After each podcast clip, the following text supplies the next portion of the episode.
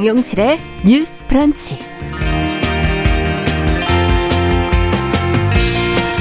안녕하십니까 정용실입니다. 추석 연휴 첫날입니다.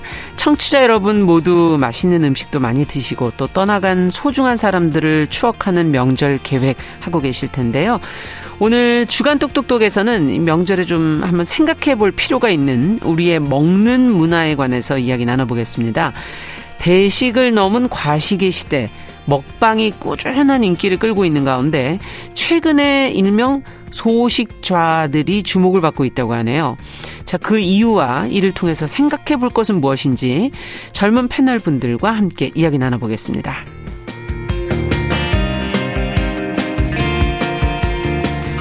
네, 우리나라 첫 번째 문화부 장관이자 학자로서 많은 지식과 사유를 남기고 지난 2월 세상을 떠난 고 이어령 교수 기억하실 텐데요. 그의 학문적 깊이와 아름다운 비유들은 여러 저서와 인터뷰 등으로 남아있죠. 오늘은 이어령 교수 생의 마지막 문턱에서 긴 대화를 나눈 김지수 기자를 만나서 고인이 남긴 지혜 또 이를 담아낸 오디오 콘텐츠에 관한 이야기 함께 나눠보도록 하겠습니다. 자, 9월 9일 금요일 정영실의 뉴스 브런치 문을 엽니다.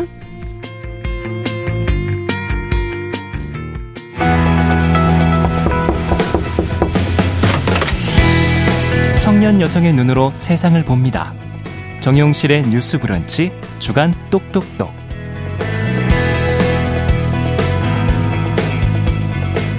사회 현상에 대한 청년 세대 여성의 다른 생각을 귀 기울여 들어보는 그런 시간이죠. 주간 똑똑똑. 오늘도 두 분 함께 합니다. 어, 먼저 소개해 드릴게요. 계간홀로 이진송 편집장 어서 오세요. 안녕하세요. 네, 청소년 페미니스트 네트워크 위티의 최유경 활동가 어서 오세요. 안녕하세요. 자, 오늘 앞서도 말씀을 드렸지만 먹는 문화 그리고 소식자 이 두 가지에 대해서 좀 얘기를 해볼까 합니다. 근데 먼저 이 소식자 이게 뭔 말이야? 그러시는 분들 계실 것 같아서 네. 뜻부터 좀 얘기를 좀 해주시면서 어 이게 뭔지 어떤 내용인지 설명을 좀 해주시죠. 네, 이제 좌는 누군가를 올려서 표현을 하면서 인터넷 상에서 누군가를 누구 좌 이렇게 표현을 아, 하고 있는데요. 네. 소식좌라고 하면 적게 먹는 사람을 일컫는 인터넷 용어입니다. 음.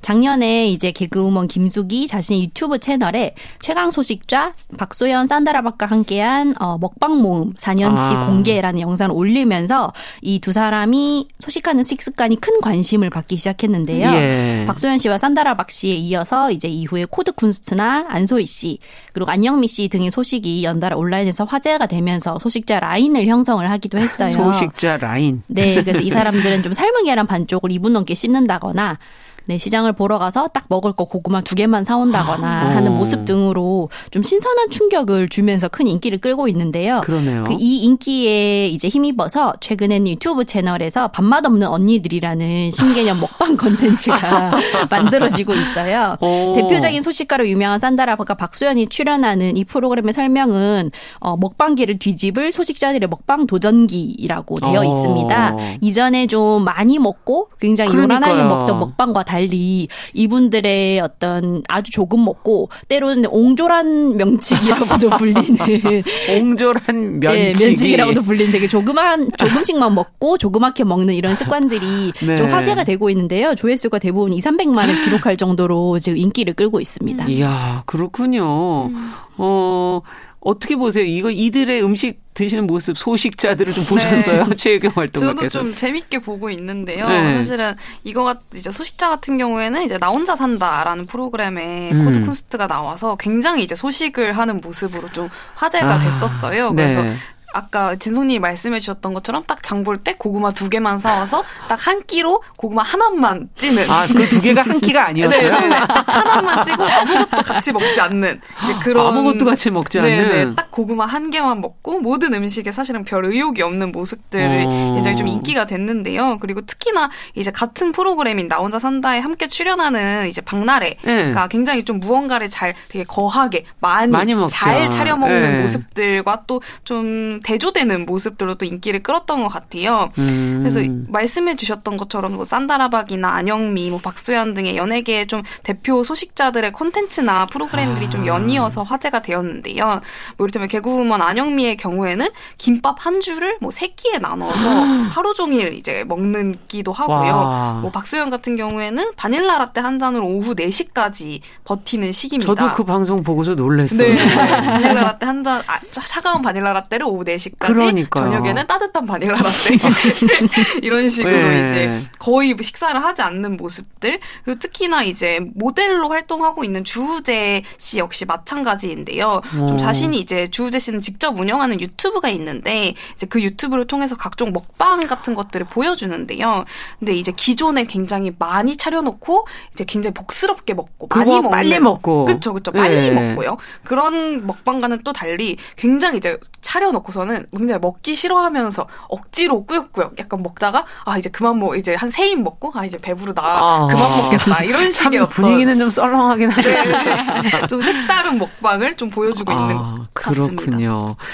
정말 어떤 저 저만 해도 이거는 이런 분들을 보면은 같이 밥, 밥 먹고 싶을까? 뭐 이런 생각도 들고 음. 같이 있다 보면 왠지 식욕도 좀 떨어질 것 같고 이런 생각이 드는데 요즘에는 이, 이 소식좌한테 지금 호감을 보이는 사람이 많다는 얘기잖아요. 네.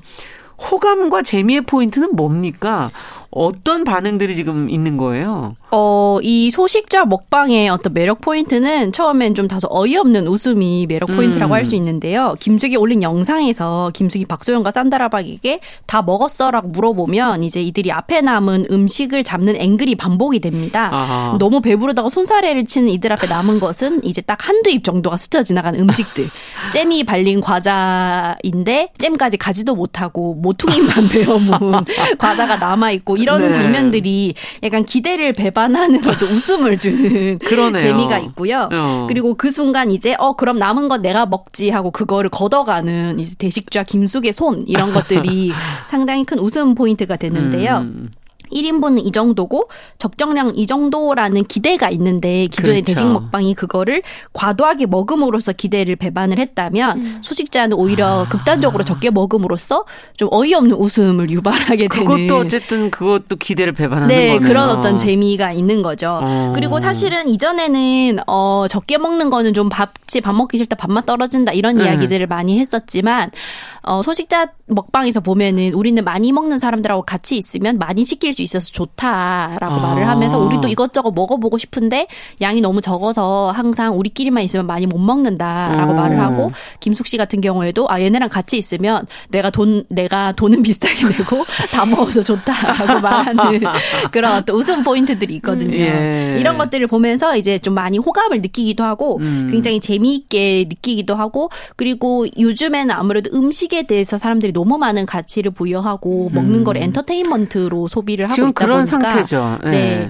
그냥 계란 한 쪽을 굉장히 오랫동안 먹는다거나 음식에 좀 초연한 태도 같은 것들이 낯설고 신선하게 느껴지는 것도 인기의 요인이 아닐까라고 생각을 합니다. 그러네요. 방송에서 정말 먹는 게 안 나오는 방송이 없을 정도로 정말 많이 나오긴 하더라고요. 음. 어떻게 보세요, 최경 활동가께서는? 네, 예전에는 사실 좀 많이 먹는 것, 잘 먹는 것, 빨리 먹는 것, 음. 복스럽게 먹는 것 등이 좀 미덕이었는데요.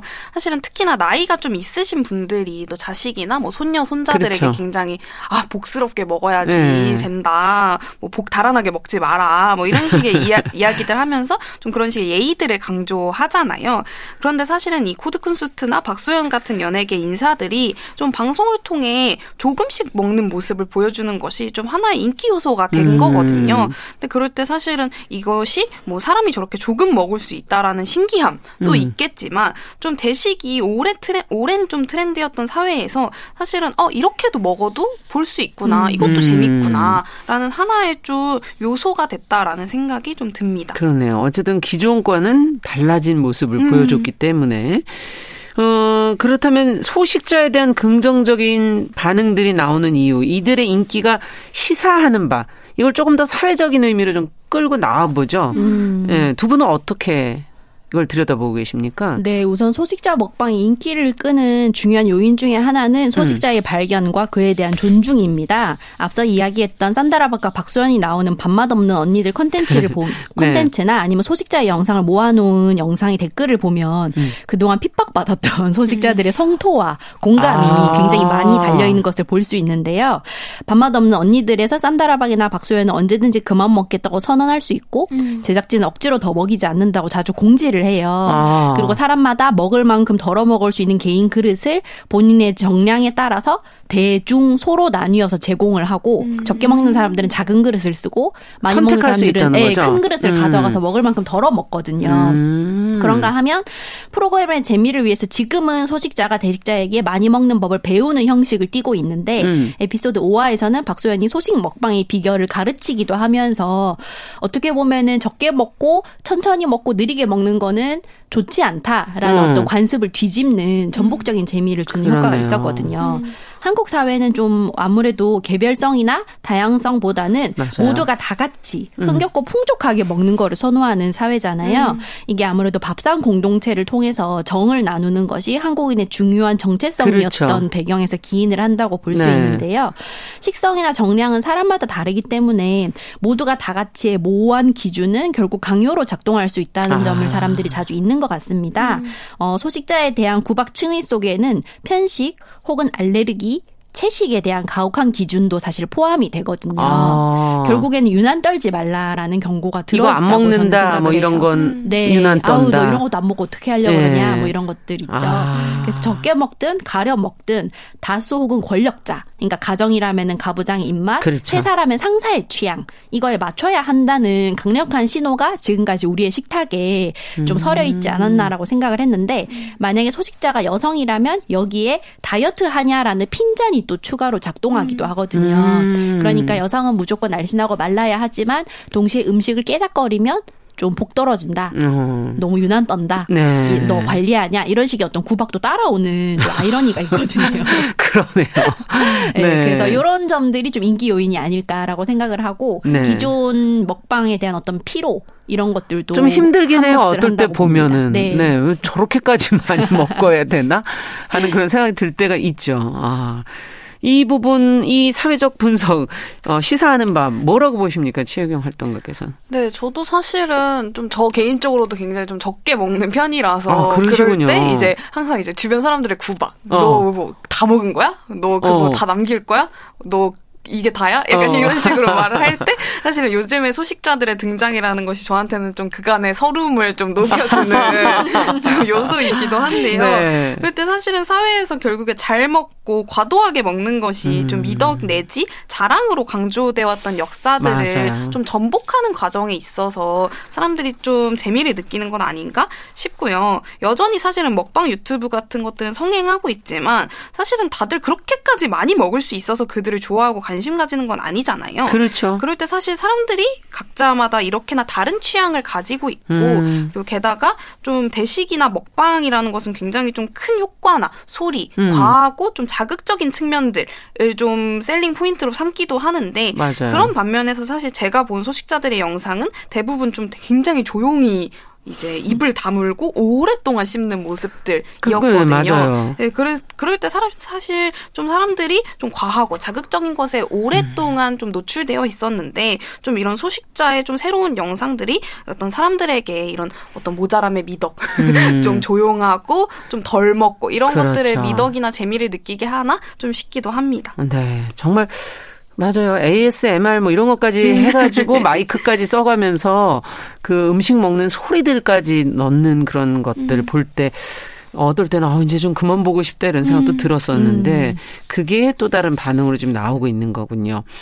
어, 사실 그 대식이 미덕처럼 여겨지고 과한 먹방이 넘치면서 좀 매너 논란들도 있었잖아요. 음. 면치기를 한다든지 뭐 지나치게 많이 담는 거 국물을 또 한꺼번에 뭐 그릇째로 막 마시고 뭐 네. 이런 것들에 대한 얘기들도 있었는데 이건 어떻게 보세요? 매너에 대한 얘기도 음. 한번은 해보고 가야 될 것 같은데. 네, 아무래도 먹방이 중요한 영상 콘텐츠가 되면서 음. 먹는 행위가 생존을 위한 행위라기보다는 시각적 퍼포먼스이자 쾌락의 채널로 전환된 측면이 있는데 음. 이로 인한 부작용도 사실 만만치가 않습니다.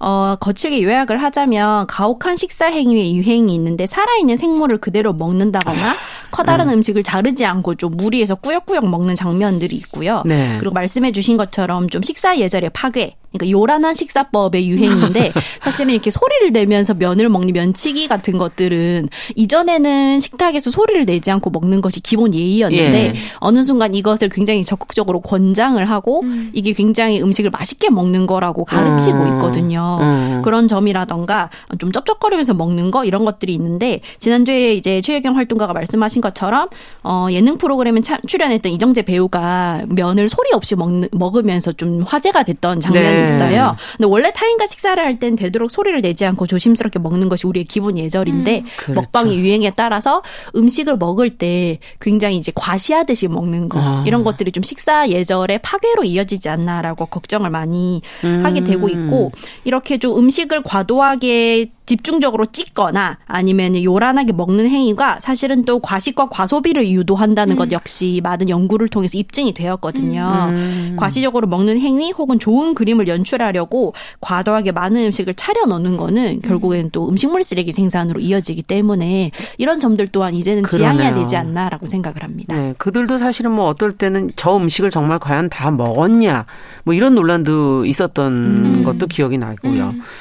최근 활동가께서는 어떻게 보세요? 네, 저도 좀 방금 말씀드렸던 것처럼 사실 소식자들의 유행하는 영상들을 보면서 저는 개인적으로 사실은 그 사람들이 이제 입을 다물고 씹는 게 너무 좋은 거예요. 음. 그러니까 요즘에는 사실 막 먹방이나 이렇게 맞아요. 요란하게 먹는 것들이 굉장히 좀 유행처럼 사, 되면서 음. 사실은 이렇게 굉장히 쩝쩝 대거나 혹은 이렇게 정말 진성님 말씀해 주셨던 것처럼 좀 이렇게 후룩 후룩 네. 먹거나 이런 것들이 굉장히 좀 과시적인 방식으로 먹는 것들이 굉장히 유행이었는데 사실은 뭐 입을 다물고 씹는 것은 개인의 기호일 수도 있겠지만 뭐 저한테는 사실은 좀 개인적으로는 소리가 나지 않는 먹방이라는 게또 음. 너무 새롭고 또 제 취향에 맞는 좀 음. 방식이었던 것 같아요. 그럴 때 진송님이 말씀해 주셨던 것처럼 사실은 한국에서 좀 오랫동안 입을 다물고 소리 없이 음. 씹는 것이 좀 한국에서 오랫동안 전통처럼 여겨졌던 굉장히 식사 매너의 한 종류이기도 할 때좀 네. 이런 소식자들의 먹방을 통해서 좀 이런 식사 매너나 우리가 서로를 불편하지 않게 하는 좀 그렇죠. 네, 방식에 대해서 다시 고민해 보게 될 수 있었던 음. 것 같습니다. 네. 서로를 불편하지 않게 하는 방식. 이게 이제 어 지난주랑도 좀 연결이 되는 것 같긴 한데 좀 매너 음. 이 부분을 어 좀 더 어, 신경을 쓰는 사람들이 많아 많다 이런 걸 또 느끼게도 되고요. 근데 소식자의 인기가 또 혹시나 나쁜 영향을 또 미치지 않을까 하는 우려되는 부분이 있어요. 가뜩이나 소식하는 연예인들 보고 너무 지나치게 마른 몸을 추앙하기도 하고 음. 또 적은 식사를 지향하면서 스스로를 너무 힘들게 하지는 않을까 하는 그런 음. 우려는 좀 있거든요. 네, 어떻게 네. 보십니까? 그렇죠. 아무래도 소, 소식자 먹방의 인기에도 우려스러운 지점은 있는데요. 음. 한쪽에서는 목구멍 끝까지 음식을 채우면서 먹는 것이 즐거운 행위이자 미덕이라고 외치는 한편, 네. 다른 한편에서는 마를 것을 요구하는 사회의 강요 때문에 음식 먹기를 거부하는 섭식장애 여성들이 있습니다. 그렇죠. 소식자 영상 댓글에도 보면은 이 영상을 보고 따라하고 있다거나 이 영상을 보면은 음식을 먹는 자신이 혐오스러워져서 어. 다이어트 자극이 된다라고 말하는 댓글들을 쉬, 그 쉽게 볼 수 있는데요. 네. 이들을 선망하고 따라하려고 하면 이렇게 극단적으로 적게 먹어도 되는 사람은 사실 극소수의 일부 사람들 뿐이거든요. 그렇죠. 그런데 이렇게 먹어도 사람이 살 수 있다. 이렇게 먹어도 된다. 이렇게 먹어야 된다. 저 정도 몸매를 유지하려면 이렇게 먹어야 된다라는 식의 인식으로 잘못 퍼지면 굉장히 위험하다는 생각을 해요. 음. 특히나 성장기 청소년들 같은 그렇죠. 경우에도. 그래서 소식자 먹방이 따라해야 할 것으로 그리고 소식이 대식처럼 숭배해야 하는 것으로 자리 잡는 방향은 좀 위험하다고 생각을 합니다. 양쪽 다. 네. 네. 최경 활동가께서는 어떻게 보세요? 네, 안 그래도 저도 이제 라디오 준비를 하면서 이제 소식자를 음. 포털 사이트에 검색을 해봤는데 그럴 때 사실은 단순히 소식자들의 생활 습관에 대한 이야기뿐만이 아니라 음. 어떤 뷰티 매거진 같은 곳들에서는 사실 소식자를 굉장히 좀 다이어트 방법에 관련한 아. 기사로 보도하고 있기도 하고요. 그리고 뭐 소식자 각선미 등의 표현을 사용하면서 사실 이를 좀 뷰티나 관리의 영역으로 아. 인식하고 있기도 한 것 같습니다. 사실 소식자라는 것이 사회에서 유의미하게 등장하려면 그것은 자, 많이 잘 먹어야 좋은 것이다라는 개인의 다양성이나 취향을 존중하지 않는 암묵적 규율 같은 것들을 부수는 데 의미가 있는 것인데요. 사실은 소식자나 적게 먹는 것 자체가 어떤 또 다른 속박이나 그렇죠. 억압이 될 때는 좀 그런 것들이 결국에는 사회계 사회적으로 마른 몸에 대한 강박을 늘리는 것 외에는 음. 의미가 없어지거든요.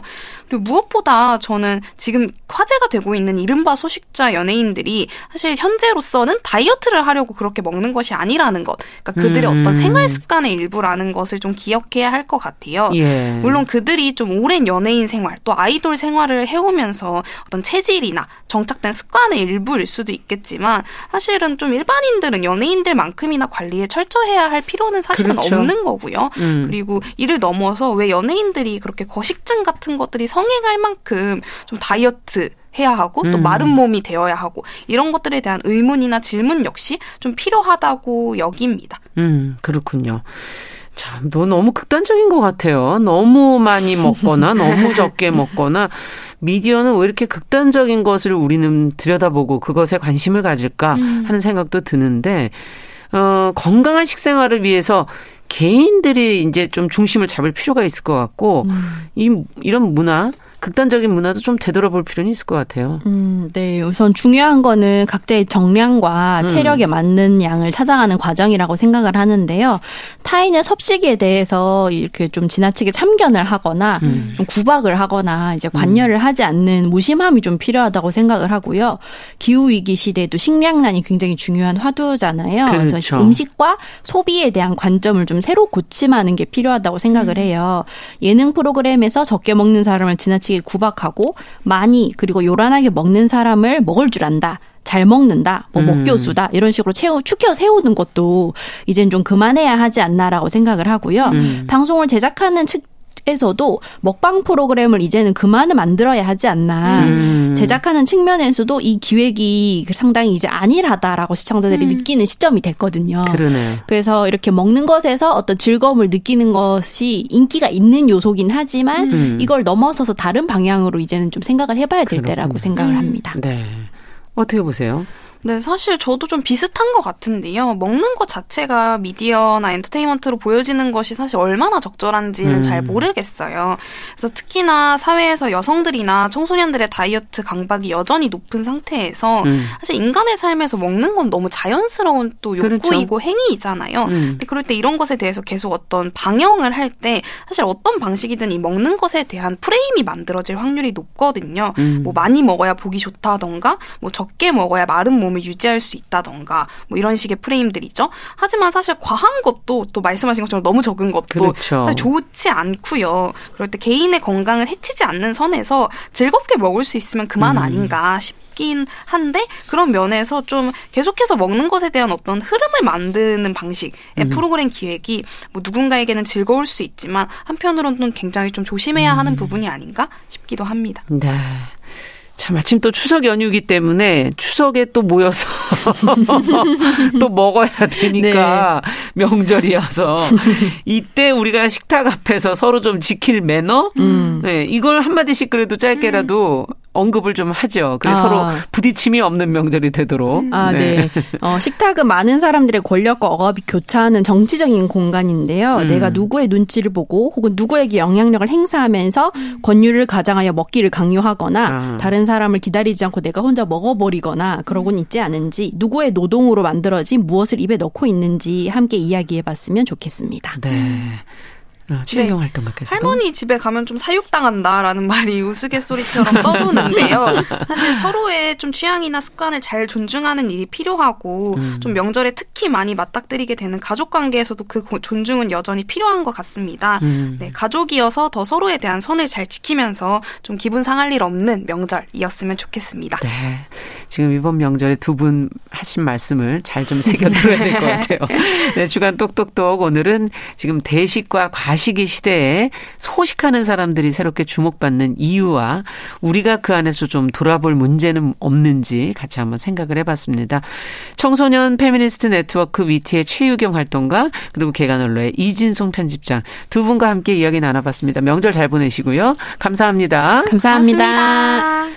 네, 정용실의 뉴스 브런치 1부 마치고 잠시 후에 돌아오겠습니다. 11시 30분부터 일부 지역에서는 해당 지역 방송 보내드립니다.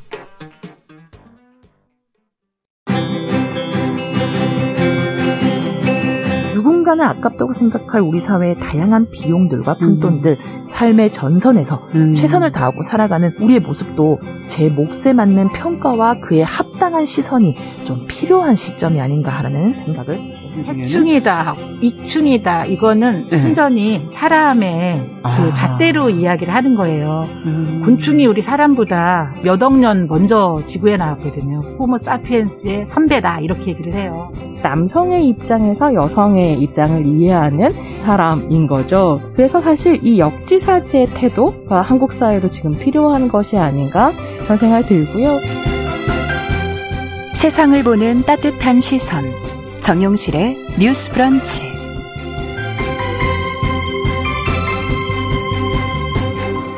네, 정용실의 뉴스 브런치 2부 다양한 분야에서 활동하는 여성들 금요일마다 만나고 있습니다. 금요 초대석 시간입니다. 아, 오늘은 좀 얘기가 좀 어, 심각한 얘기로 이런 얘기 잘 안 하는데 제가 방송 삶이 끝나면 뭐가 남을까요? 어, 근데 사람이 시대와 상관없이 가장 오랫동안 흔적이 남는 것은 어, 사는 동안에 쌓아온 지식과 지혜 이게 아닐까 하는 생각이 듭니다. 요즘에 이게 정말 잘 전수가 되고 있나? 뭐 이런 생각도 해보게 되고요. 어, 시대의 지성으로 손꼽힌 고 이어령 교수가 그런 의미에서 남아있는 사람들에게 많은 선물을 주고 떠나셨습니다. 인터뷰, 책, 뭐 새로운 형식의 또 오디오 매체로도 여전히 그의 삶, 또 그의 세상에 대한 이 통찰 이걸 같이 만나볼 수가 있는데요. 그래서 오늘 고 이어령 교수의 마지막 인터뷰를 통해서 그의 삶과 지혜를 갈무리한 인터스텔라라는 제목의 인터뷰 연재로도 많은 분들이 익히 알고 계신 김지수 조선비즈의 기자 자리해 주셨습니다. 어서 오십시오. 네, 안녕하세요. 초대해 주셔서 감사합니다. 네, 반갑습니다. 네. 어, 고 이어령 교수의 이 지식과 지혜가 담긴 책과 콘텐츠를 네. 지금도 찾는 분들이 여전히 많으시죠. 감사하게도 많은 분들이 음. 찾아주고 계세요. 네. 그렇죠. 어, 김지수 기자가 참여한 이어령의 마지막 수업이라는 제목의 책도 있고 네. 오디오 콘텐츠, 오디오 콘텐츠가 최근에 공개가 됐어요. 네, 맞습니다. 이걸 좀. 소개해 주십시오. 네, 그 이어령의 마지막 수업 책의 콘텐츠를 음. 이 3분 길이의 오디오 콘텐츠 16편으로 아. 네, 압축한 어떤 신개념의 오디오 로그? 네, 그렇군요. 저는 네, 배달의 지혜 뭐 이렇게 부르고 있는데요. 어, 네. 3분이나 좀 부담 없이 들으시면서 네. 그러나 맞습니다. 그 안에 뭔가 이어령 선생님이 남겨주신 알짜들이 들어있는. 그렇죠. 네. 그러니까 저의 어떤 나레이션과 음. 또 이어령 선생님의 육성이 아. 함께 이렇게 편안하게 믹스된 네. 더 듣기가 편하시겠어요. 그렇죠. 3분 지혜 대화. 네. 아. 빠져들기 쉬울 거예요. 그러네요.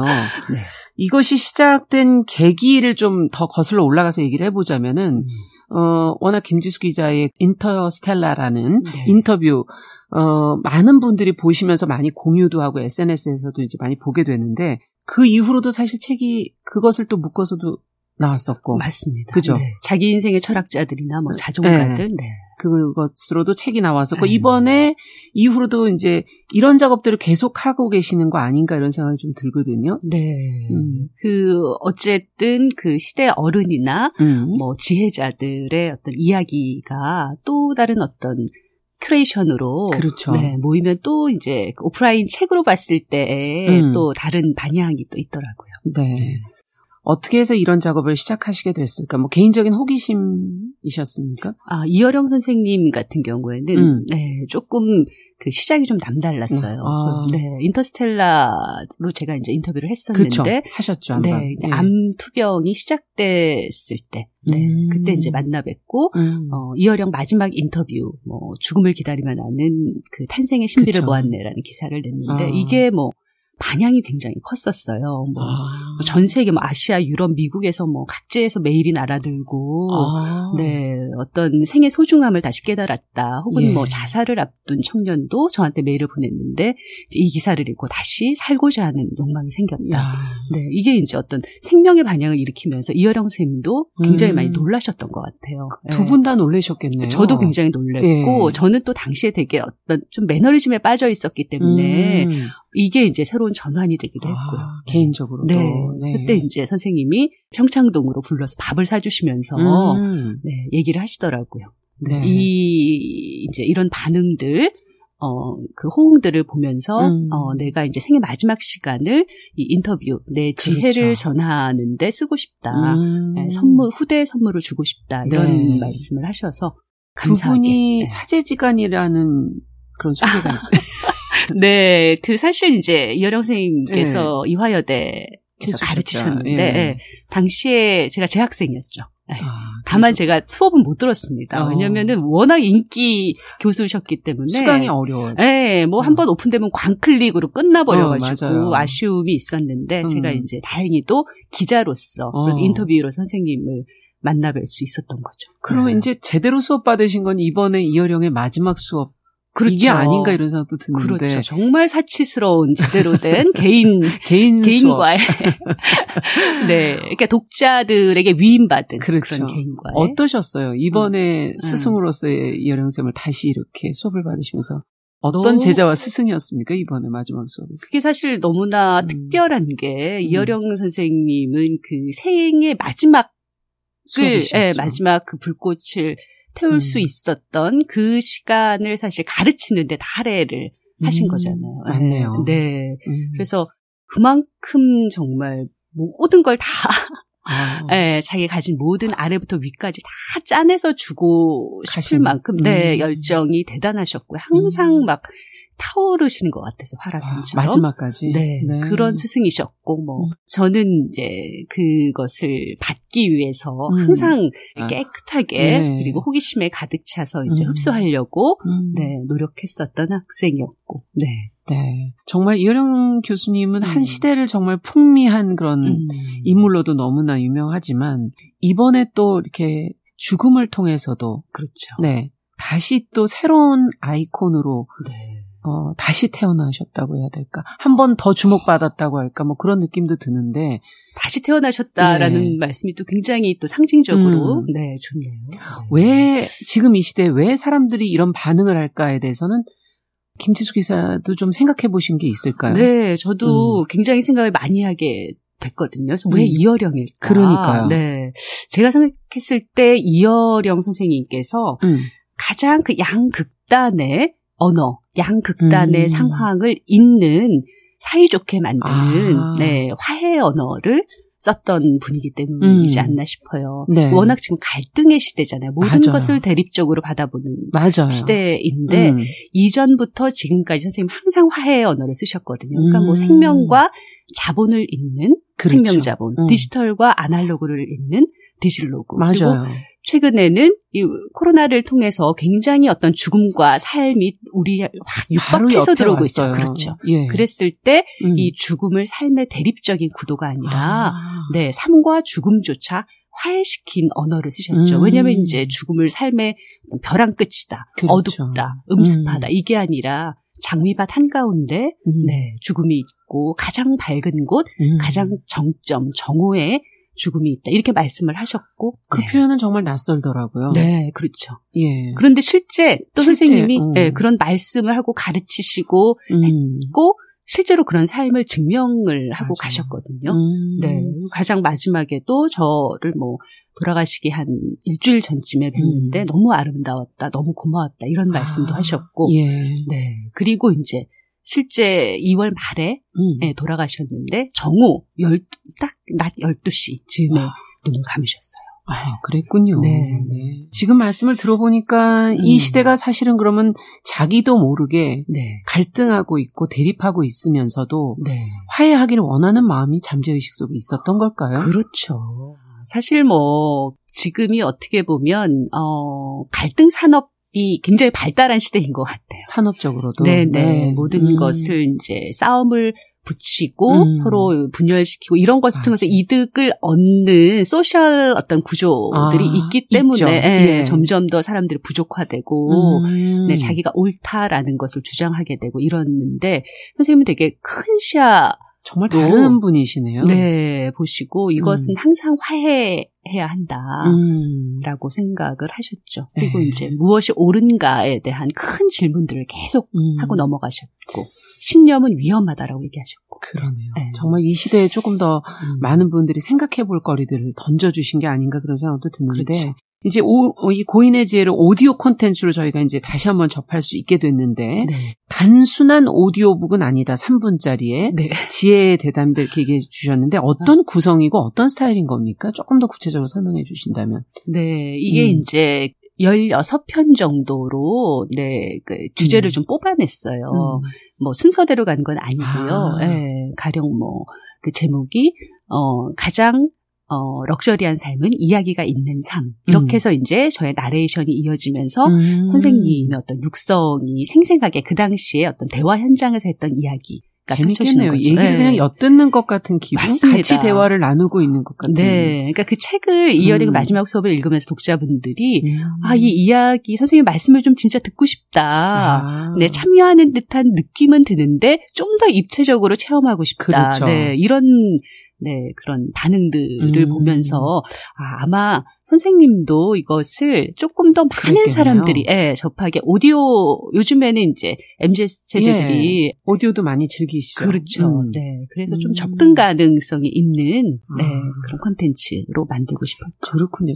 그러면 어 어떻게 듣는 게 좋습니까? 이 오디오 콘텐츠는. 네, 이게 이제 네이버 바이브 음. 앱을 다운받으시면 음. 무료로 들으실 수 있습니다. 예를 들어서 이제 넷플릭스의 오리지널 콘텐츠가 있잖아요. 그렇죠. 것처럼 네이버 바이브에서 아. 이제 이 이어령의 마지막 수업을 오리지널 콘텐츠로 제작을 한 거죠. 아. 네, 여러분들이 지혜의 바다에 예, 좀 빠지실 더, 수 있도록. 예, 빠지실 수 있도록. 음, 그렇군요.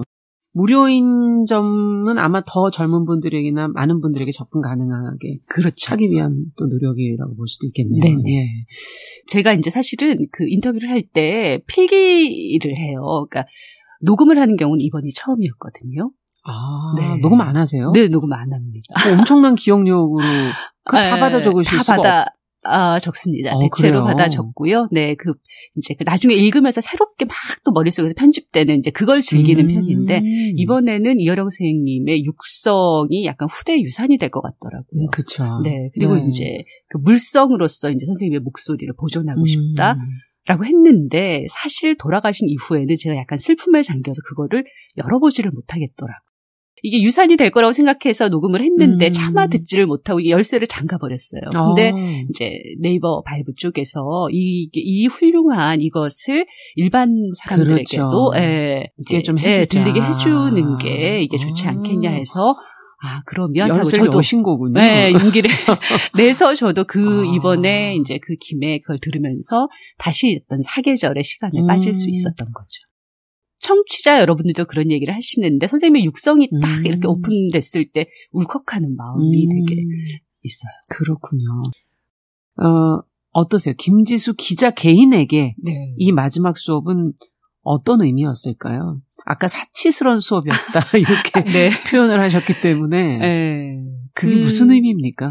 사실 이제 그 책의 챕터에 나오는 것은 그 럭셔리 선생님 음. luxury가 뭐예요? 제가 묻거든요. 음. 제가 이제 보그 코리아에서 오래 기자 생활을 그쵸. 했잖아요. 어떤 예. 사치의 그 현장? 네, 현장. 아, 태풍 한가운데서 일을 네. 했었고, 또 거기서 음. 어떤, 또 스스로의 어떤 존재적인 괴리도 느끼면서 음, 이제, 네. 계셨는데. 예, 백조처럼 막 이렇게 바른 막, 예.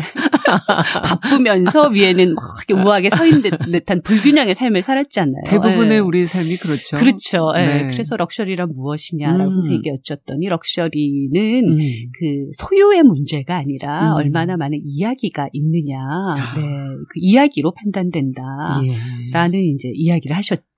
네. 야. 그래서 결국은 저는 요즘에 생각하는 것 선생님의 이야기를 듣고 모두가 자기의 어떤 그 삶을 기록할 수 있는 음. 그 오너십이 아닌 오더십이라고 저자성을 그렇죠. 가져야 한다라고 생각을 음. 하거든요. 네. 네. 그 저자성을 가질 때 이야기의 주인이 되고 자기 그렇죠. 삶의 어떤 스토리텔러로서 주체성이 회복될 음. 때 이제 진정한 자기 삶의 사치를 누릴 수 있지 음. 않나. 그게 정말 사치네요. 네, 고로 네. 네, 그렇게 생각하고 또 이제 선생님이 말한 사치스러운 수업이라고 했을 어. 때는 제가 이제 이 책의 서문을 그렇게 열었어요. 음. 영화 달콤한 인생에서 이병헌 씨, 네. 이병헌 씨가 이제 나레이션을 한 그렇죠. 거거든요. 네, 그왜 울고 있느냐 이렇게 음. 묻고 어, 무엇 때문에 울고 있느냐. 음. 이제 스승의 질문이 있잖아요. 네. 그래서 음. 저는 이제 그 유키구라모토의 음악과 함께 그 나레이션이 나올 때, 음. 아, 나도 누군가 나 에게 저렇게 물어줬으면 좋겠다. 음. 그래서 맞아요. 그런 어떤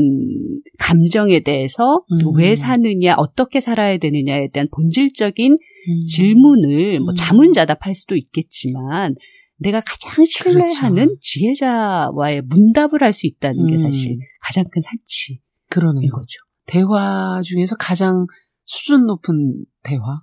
그렇죠. 가장, 표현할 수 예. 있는, 예. 허기를 채워줄 수 있는 그렇죠. 진정한 예, 허기. 맞아요. 네. 음, 정말 진짜 대화라는 게 그런 솔직한 서로 간에, 그렇죠. 예, 그리고 나를 자극하는, 그렇죠. 나를 어떨 때는 어, 뒤통수를 때리기도 하는 맞습니다. 그런 질문들인데 네. 그 질문을 받으실 수도 있었고 같이 고민해 보실 수 있는 시간이 있으셨다는 그런 얘기로 들리네요. 그렇죠. 예. 그리고 이제 선생님이 음. 굉장히 솔직하셨어요. 음. 네. 지혜의 사이즈가 크기도 했지만 뭐 양자 역학에서 뭐 음. 니, 니체에서 뭐 네. 모든 거를 다 아, 네.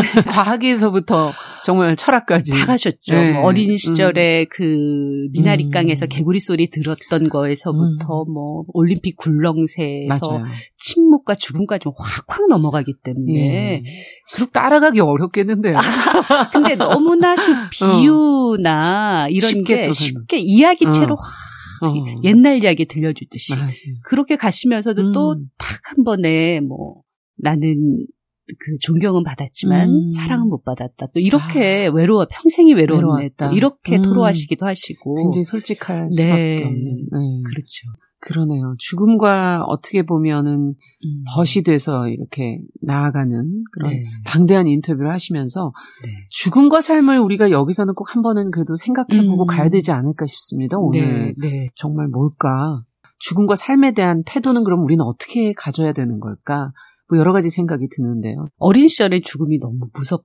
그렇죠. 음. 잠도 잘 자지 못했어요. 음. 잠이 들면 죽는 걸까? 못 일어날까? 그래서, 네, 그게 어떤 생명체가 음. 태어났기 때문에 그 음. 경험하지 못한 끝과 허무의 세계를 딱 직면하면 확 두려워지는 것 같아요. 그쵸. 근데 이어령 선생님께서 그 죽음은 한창 놀고 있는데 엄마가 얘 밥 먹어라 이렇게 부르는 소리가 같다고 하셨잖아요. 그 뭔가 좀 아쉬운 순간이잖아요. 그 순간은 돌아가기에는.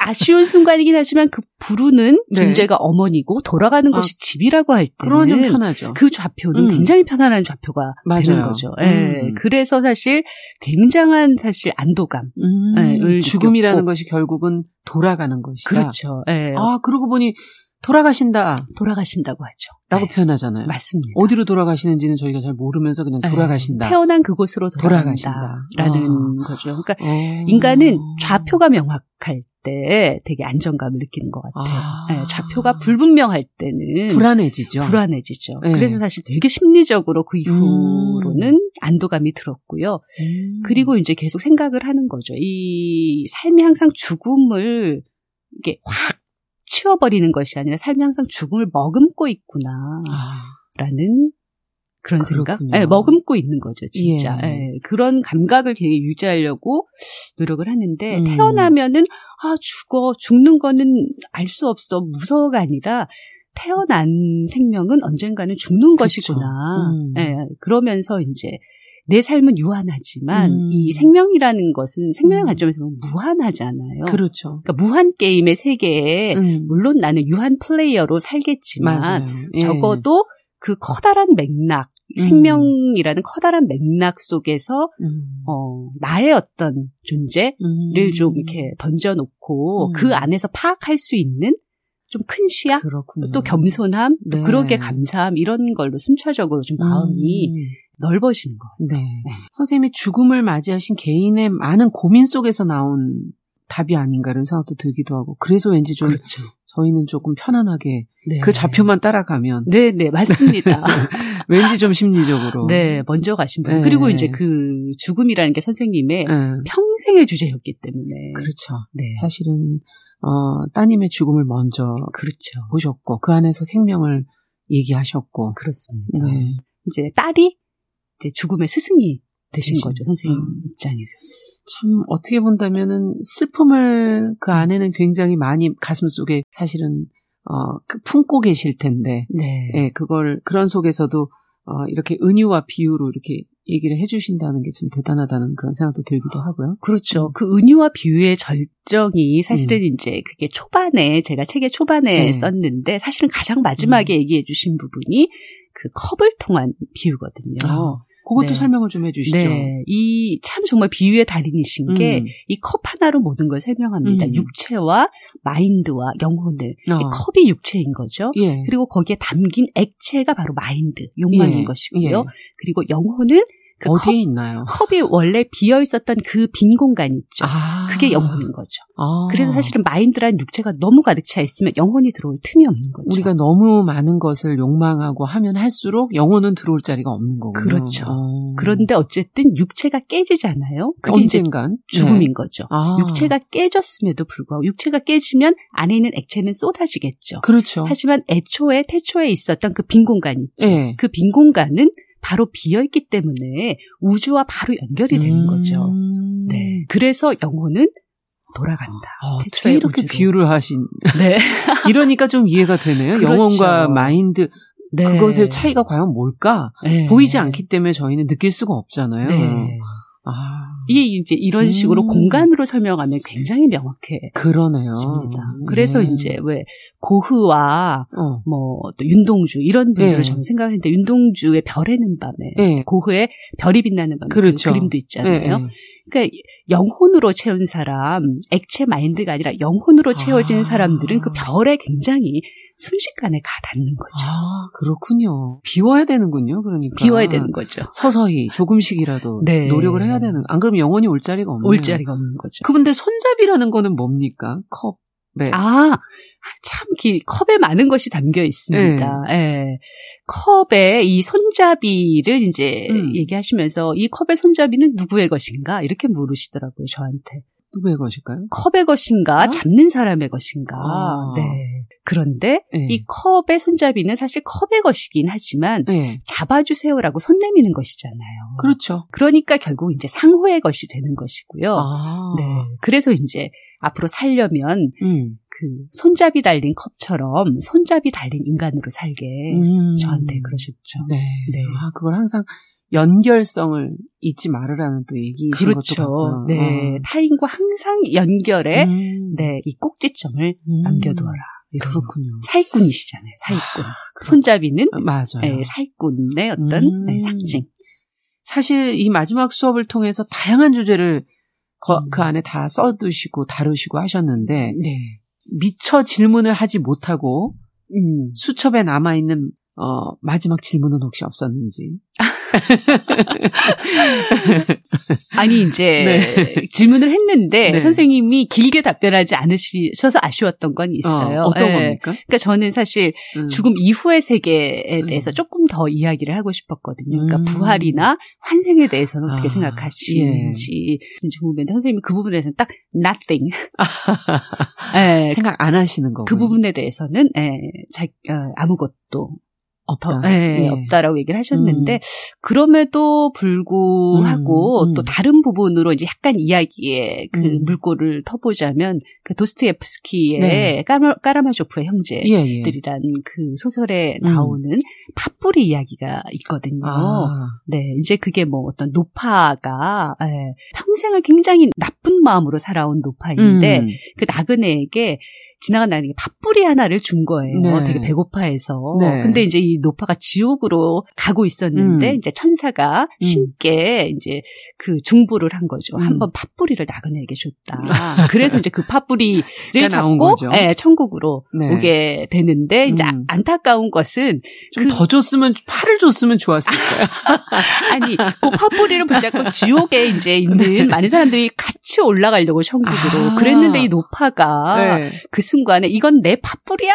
이러면서 잘라서 같이 지옥으로 떨어지는 그 이야기, 이제 이야기가 네. 나오는데, 이제 그거 이후에 반전이 예. 이제 결국은 뭐, 음. 천국으로 간 다른 어떤 신부가 이제 그 주인공에게 네. 야 천국 빨리 와 너도 와 이랬을 때 네. 어, 저는 못 가요. 그랬더니, 야, 여기 다 팥뿌리들이야.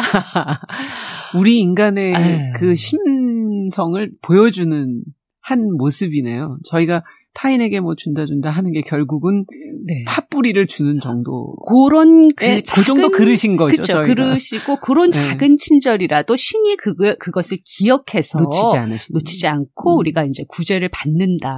팥뿌리 하나 때문에 갈 수 있는 거예요. 네, 그러니까 그 음. 아주 작은 친절을 잊지 말아라. 네. 네. 선생님도 팥뿌리와 함께 다 계시는지. 저희도 팥뿌리를 네. 잊지 말아야 되겠네요. 네.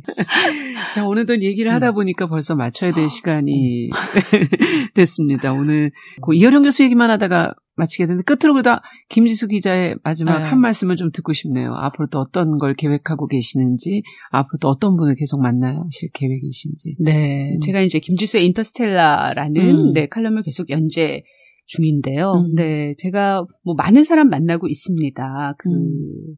근데 이제 그 사람들의 기준을 묻는데 음. 인간이 아름답거나 눈물겹거나 요런 음. 기반을 간직한 채로 항상 음. 지혜의 촉을 찾고자 나아가는 사람들을 만나고 아. 있거든요. 예. 네, 뭐 음. 그런 사람들 뭐빌 게이츠부터 제레드 다이몬드 그렇죠. 같은 유명 인사도 있지만, 음. 네, 뭐 지난주에 제가 인터뷰한 뭐 80세인데 계속 달리기를 하는 생물학자도 아, 있고, 맞아. 또또 이제 음. 제가 그저께 만난 분은 어, 폐방화복 소방관에 음. 그걸로 그 제품을 만들어서 음. 서로 서로 돕는다, 음. 돕는 자를 돕는다. 또 이런 사람도 인터뷰를 하고 있고 다양한 사람 만나고 있는데요. 음. 단순히 하나의 메시지, 음. 짧은 정보 이것을 취하기보다는 음. 그 맥락 안에서 사실 이 음. 메시지가 나오니까 여러분들도 제가 좀 긴 글을 쓰더라도 음, 정성껏 함께 예. 읽어주시면 좋겠습니다. 그러네요. 네. 항상 흥미로워서 열심히 보도록 하겠습니다. 금요초대서 어, 고 이어령 교수와 마지막 인터뷰를 담은 저서와 또 오디오 콘텐츠에 관한 이야기, 또 김지수 조선비즈 기자와 함께 인터뷰에 관한 이야기까지 나눠봤습니다. 오늘 말씀 잘 들었습니다. 네. 감사합니다. 감사합니다. 자, 추석 연휴 첫날에 보내드린 정용실의 뉴스 브런치 여기서 같이 인사드리고요. 어, 명절 연휴지만 태풍 피해로 힘든 분들이 곳곳에 많을 것 같습니다. 이웃을 생각하고 회복과 평화가 깃드는 그런 추석을 맞이하셨으면 좋겠습니다. 저는 다음 주에 뵙겠습니다. 안녕히 계십시오.